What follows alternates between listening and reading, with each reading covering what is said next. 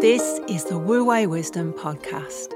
Our weekly no nonsense life lessons aim to inspire you to master your emotional and spiritual health, achieve balance, harmony, and flow, and rediscover the authentic and awesome you. We're your hosts, David James Lees and Alexandra Lees. This episode comes from our YouTube teaching archives. This week, we are talking all about shame, embarrassment, and why we hate being wrong. So, why is it that the thought of being wrong about something is so uncomfortable? The idea of being shown up or caught out fills us with dread. Well, we end up working really, really hard to prove that we are always in the right. And so we never let things go. We never back down. We don't listen to other people. Well, in this week's teaching, we're going to be explaining why being in the wrong feels so bad, why your inner child always wants to be in the right, and how you can get more comfortable with making mistakes. Okay, David, so why is it we experience so many uncomfortable or painful or red light emotional feelings when we make a mistake or we get caught out? So, this is the part of the mind that I like to call the inner child. And for those new subscribers just joining in newness, when I talk about the inner child, you may want to call it your ego or your emotional self or your subconscious mind, but I would prefer to use the label and the metaphor of the inner child. And this question is going to examine why your mind acts like a child.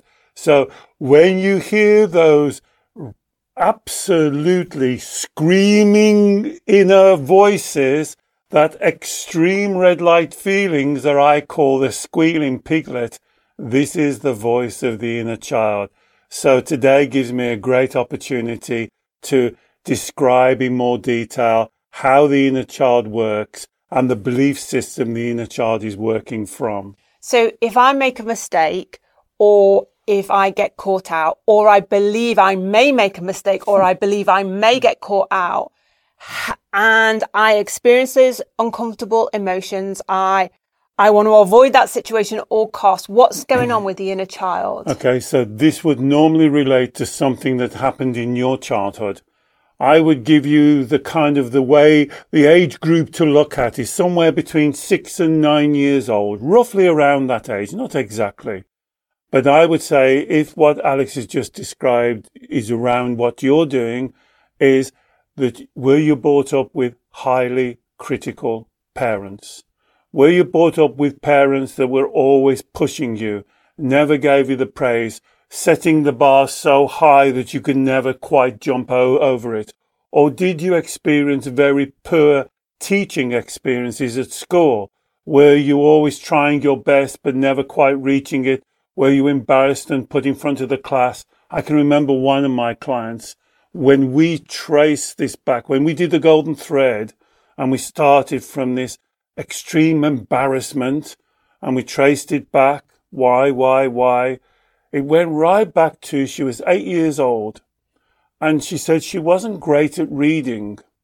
And what the teacher used to do every Monday morning was to make her stand at the front of the class and read a passage or, or a poem. And she said all her week was centered on that one experience. And one day she was so bad. This is why this is so important. I hope you don't mind me sharing this way with you. But she wet herself. She was standing in front of the class and she wet herself. She was so wound up, so worried about the criticism her par- uh, her teacher was going to do and then pass on to her parents. And this is what sets these mindsets, these beliefs so strong in your mind. So don't believe that you can just change this by smiling and changing it. A lot of my clients will use the word ingrained, deep, habitual. Now, I wouldn't go along with those words, but they are very deep and there's a lot of story around them that you have to unpick. So I can see how certainly where you've got a situation where a parent or a teacher is judging you, criticizing you, berating you, setting unobtainable standards for you as a child, that becomes a hugely important and uh, focus in your life and I'm very kind of creating lots of uncomfortable emotions for you. But how does that, that sort of experience in childhood, how does that then affect the clients that you work with in adulthood? Because these childhood experiences, how do they become how do they how do they get carried into adulthood and how do they, does it then affect us in adulthood? Well this is what the teaching of the inner child is so powerful. If you can recognize anything that we're talking about of course it will be unique to you so i appreciate that. We're giving you the ballpark that you can think about it. But that mindset of a child between six seven eight nine ten perhaps it almost becomes a filter it almost becomes a program like a computer program. And everything that it encounters, or Alex says something very important, anything it, you might think you is you encounter. So it's just not real things, the reality of the world and the life that you're living. It's almost what you project on, your expectations go through this filter. Now that's why I like to use the term the inner child. And this is the reason. Because all children, by our nature of being a child, we are codependent. We are always looking externally for our parents, for our guardians, for our teachers, for someone higher up in authority to give us and to tell us what to do, to give us our praise, to give us our value.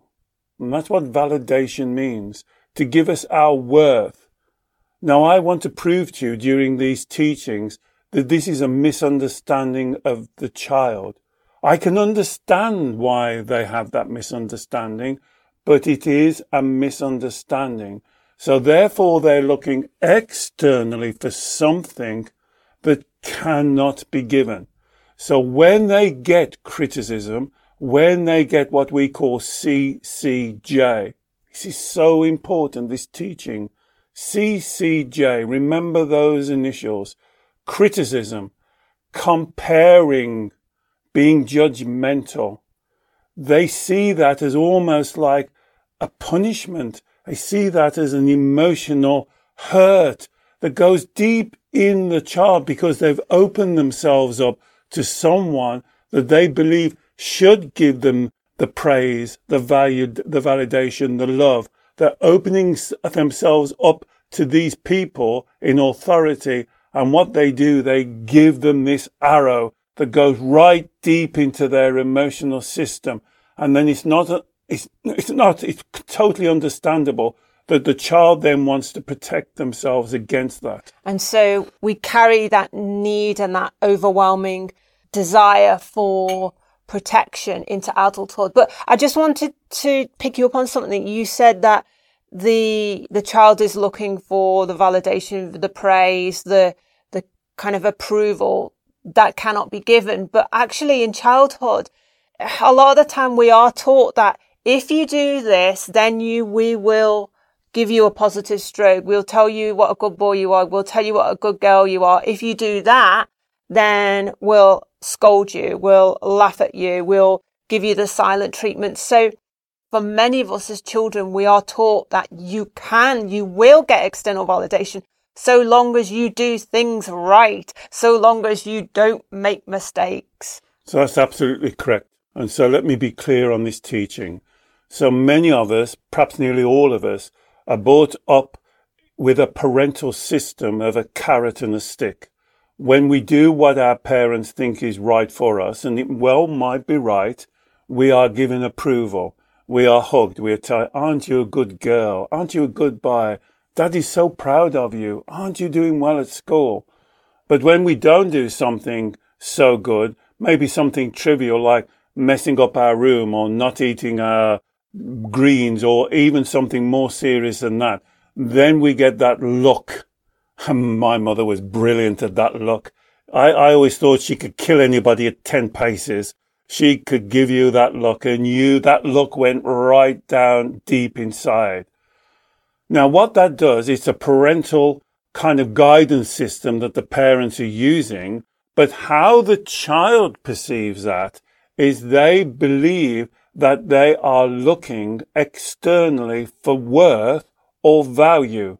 Now, this is where I said you cannot get you cannot get external worth and value because my teaching to you for you to consider, this is so important. So take a moment now and drop your shoulders. You already have value. You already have worth.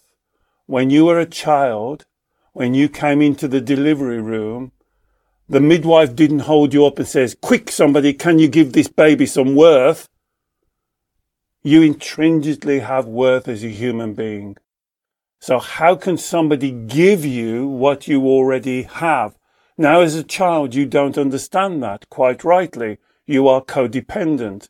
And if that initial teaching is wrong, and don't misunderstand, I'm not blaming your parents because they probably had exactly the same teaching. It came down the parental line. And if you don't believe me, look at your grandparents your parents' parents and see how your parents were educated and brought up. And you'll see this very poor parenting technique coming down the line.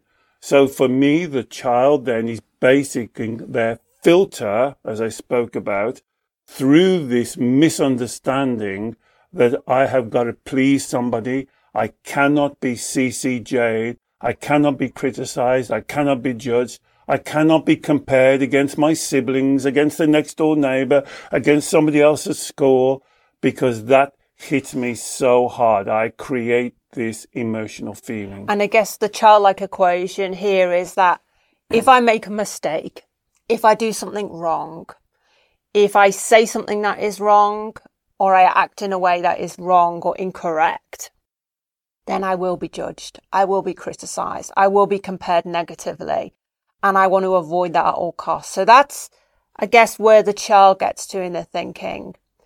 But obviously that was based on when we were a child and we looked up to our parents and we looked up to our teachers and we didn't question them and we didn't have a more mature worldly understanding. But why is it now that as adults we are still operating on this same black and white system of I have to be right. I can't be wrong. If I'm wrong, it's going to be embarrassing. I'm going to feel shame. I'm going to be criticized. I'm going to be judged. Surely now as an adult, we should know better. Well, and we do. We do know better. So the direct answer to your question is we do know better. But the, the emotion comes into this and then the emotion muddies the water. So a lot of my clients, when I give them the teaching, which I give to you every video, you must be getting fed up of it now. But this is so important. This is so important for you to grow as a spiritual, independent person, not a codependent person. Is you are the creator of your emotions. You are not the victim.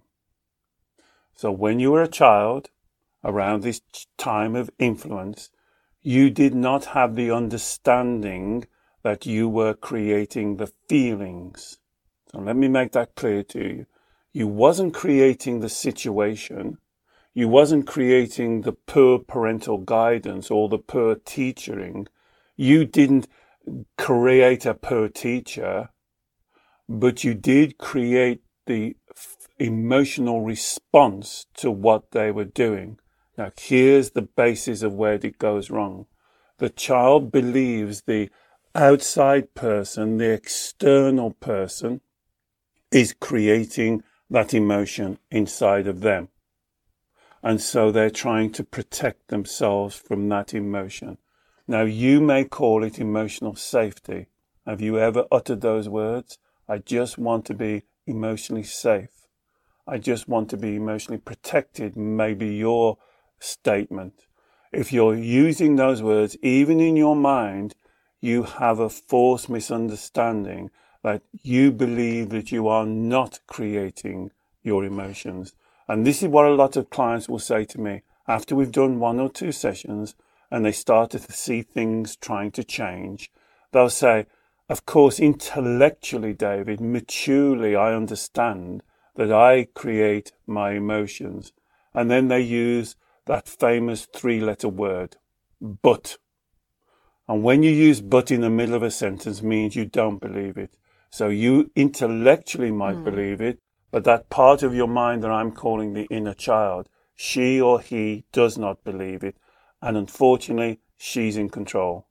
She's in control of these situations and he's in control. So instead of you maturely addressing these situations, then the child is in, is in control. And the child's number one thing is not to be criticized, is not to be judged, is not to be compared, and then it will use the emotional feelings because I do not want to experience these emotional feelings ever again. Mm. And I like that term you used right at the beginning there, David, that the emotions muddy the water. Absolutely. So my question was, why is it when we have a more mature worldly view as an adult that we override all that logic with with the emotions? It's because the emotions become the dominant the dominant focus for us. And we always choose to follow the emotions, to try and avoid the emotions because we believe that if someone criticizes us or if I get something wrong and even only I know about it,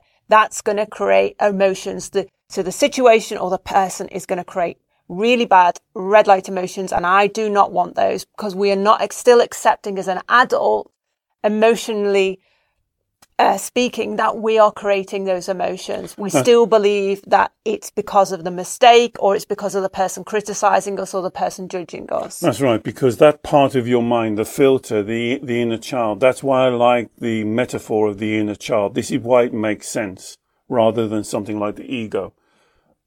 If you have a physical child of about six, seven, eight, just listen to them and they see things very much in yes, no, black, white, right, wrong, fair, unfair, just, unjust. And so instead of you running your life in wu wei, in balance, authentically, making decisions, learning from your mistakes, growing stronger, growing into a more balanced, organic, wholesome human being, you have this child believing that they know best, they do not want to be punished. They do not want to be criticized. They are always right. They want to be perfect. So again, if this is you, if you've ever used that term or even thought the term, if only I was perfect. See, this is your inner child. These are the criteria he's setting down. If I'm perfect, if I get everything right, if I'm top of the heap, if I'm slightly superior, if somebody put me on a pedestal, if I always get what, as what I want, if my expectations are always met, if everybody loves me, if everybody gives me value, you could go on and on and on. And that's your inner child thinking. The world would be utopian. The world would be like a Disney world where everything works out how I want it, when I want it, the speed I want it. Everybody thinks what I think is right because I know best. Mm. And this is the inner child. So there's a couple of things now going on. There's the avoidance of the emotions, which our inner child believes that are mistakes or the other person or the situation is creating, not us. And there's the black and white inner child thinking that there is no compromise here. If I make the slightest deviation or the slightest error or the slightest misjudgment or whatever, I'm not going to be perfect. Therefore, it's, I've lost. So it's it's either I win or I lose. It's black and white. But those two are connected, though, Alex. Yeah. You see, because the one supports the other. Mm-hmm. So what the child has sorted out in their childlike mind. If I'm perfect, then every situation will be perfect. Everyone will love me. Mm-hmm. Everyone will give me value. Therefore, mm-hmm. mm-hmm. I won't get red lights. Mm-hmm. You see, it's very childlike logic if the world is how I believe it will be, yeah. everybody acts the way I want them to act, then I will not yeah. get Red light feelings. Will I? Why should I? I'll be slightly superior to everyone else. Not to make it bad for them, of course, but I will get all the attention. I will get all the love. I will get the worth. It will all be about me, me, me. Enough about me. Let's talk about me. And that's how a child sees the world. It's not wrong. It's just childlike. And then the third thing, really, in terms of inner child qualities, is what you've hinted at, really, is this absolute stubbornness. This is the way it is. This is what I believe. This is what the outcome's going to be. And I am not budging. So it's almost like that part of our mind goes into lockdown even though authentically, deep down, we know, you know what, it's okay to concede on this. It's okay to listen to other people's point of view and then consider them and accept that, you know, hold on, maybe I was in the wrong here. But our inner child just digs, he or she just digs the heels in so badly. Are you smiling at this? Is this you? Now, I see this as your best quality. I see what Alex is calling stubbornness or willfulness. Do you dig your heel, heels in even when you know you could be wrong? Do you just cross your arms and go, no? Even internally, do you cl- close your mind and say, no, I'm not budging? And this is your inner child. And this is why we do not, now you're not going to, you're going to find this funny. We do not want you to lose that quality, that willfulness, because I believe that's determination. Out of balance. Remember, we've talked about the pendulum many times, the emotional pendulum swinging from left to right. So if you go to willfulness or stubbornness, really that pendulum shows you that you have fantastic determination.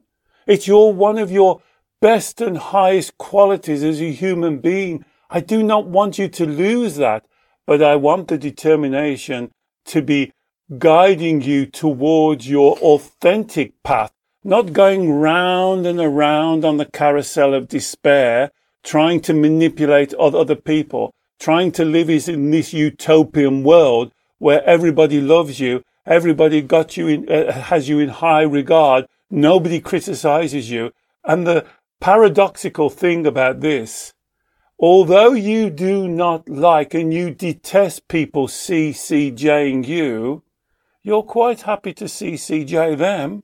But is that is that to make yourself feel superior, Thank feel you. better? Thank so you. you're still working on this agenda of wanting to be right, wanting to be perfect. That's why it's the pendulum, Alex. So if I not only am I going to work hard to never make a mistake, to always be right, but I'll also work pretty hard to CCJ other people because that's going to elevate me as well. Well, if I can keep them down, it lifts me Yeah, up, yeah. does- doesn't it? If I find fault with them, if I criticize them, if I'm judgmental about them, kind of deep down inside of me, it makes me Hmm. brush up my feathers a bit, and I go, hmm, "Look at they, they made a right mess of that." And but but in a way, you're only doing paradoxically what you hate yourself, and that's why the emotional pendulum is so powerful. We've done many teachings on the emotional pe- pendulum, but this is why a lot of people get confused because they hate being criticized, and then in a blink of an eye, they will be the hardest critic on themselves and other people. So ask yourself when you, we finish this video, who now criticizes, judged, and compares you the most? You do. You're your own worst critic. You compare yourself with everybody. You are so judgmental. When have you ever given yourself a pat on the back? When you ever you said, well done. That was brilliant. That even surprised myself. Even if you did fantastically, you will pick fault. And this is what we're talking about today. This is why it's so fundamentally important. The Chinese call it the fountainhead. You've got to go to that first belief system and uh, kind of deconstruct it. Because if you do not deconstruct it, everything you do working on your emotions will not work because the base of it is still out of balance, unharmonious, incorrect for you. And so It's not just a case of saying, well, I'm okay now with making mistakes. It's okay to be wrong, you know, because that's just, you know, you can layer on these affirmations. But as you said, unless you go dig down deep, find the, go back to those original times as a child when you had the misunderstanding about, I need to be perfect. I'm, people are judging me. People are criticizing me. It's because I'm not right. I must be right. I must be perfect. You have to go back to those original incidences and sit with your inner child and, and speak to your inner child and explain to them now that these were misunderstandings. So one of the life lessons I often do with my clients who come to me with this type of, uh, of issue, I think this is a very powerful life lesson. What other people think of you is none of your business.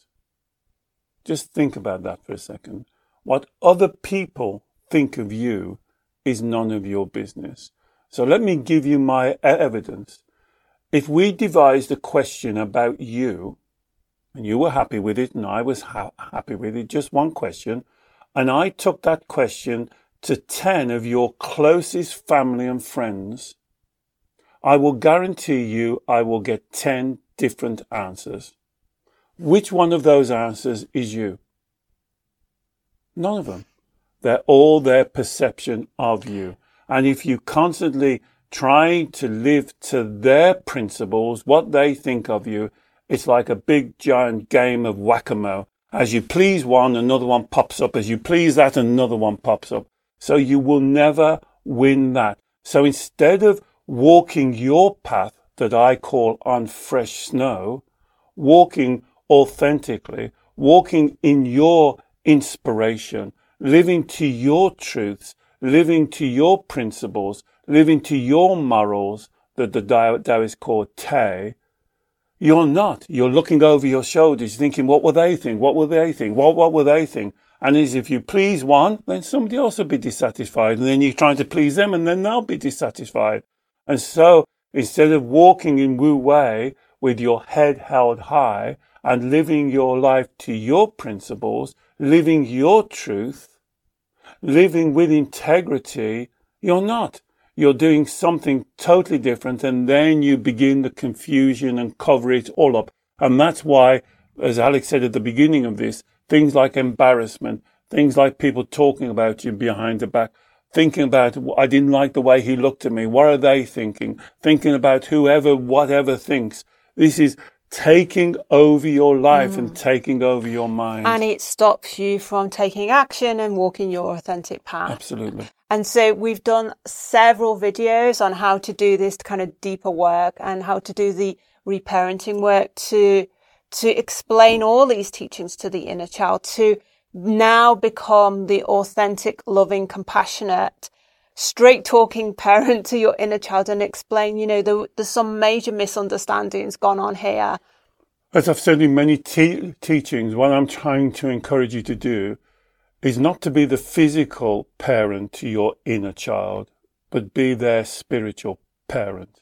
To listen to them, particularly about worth and value.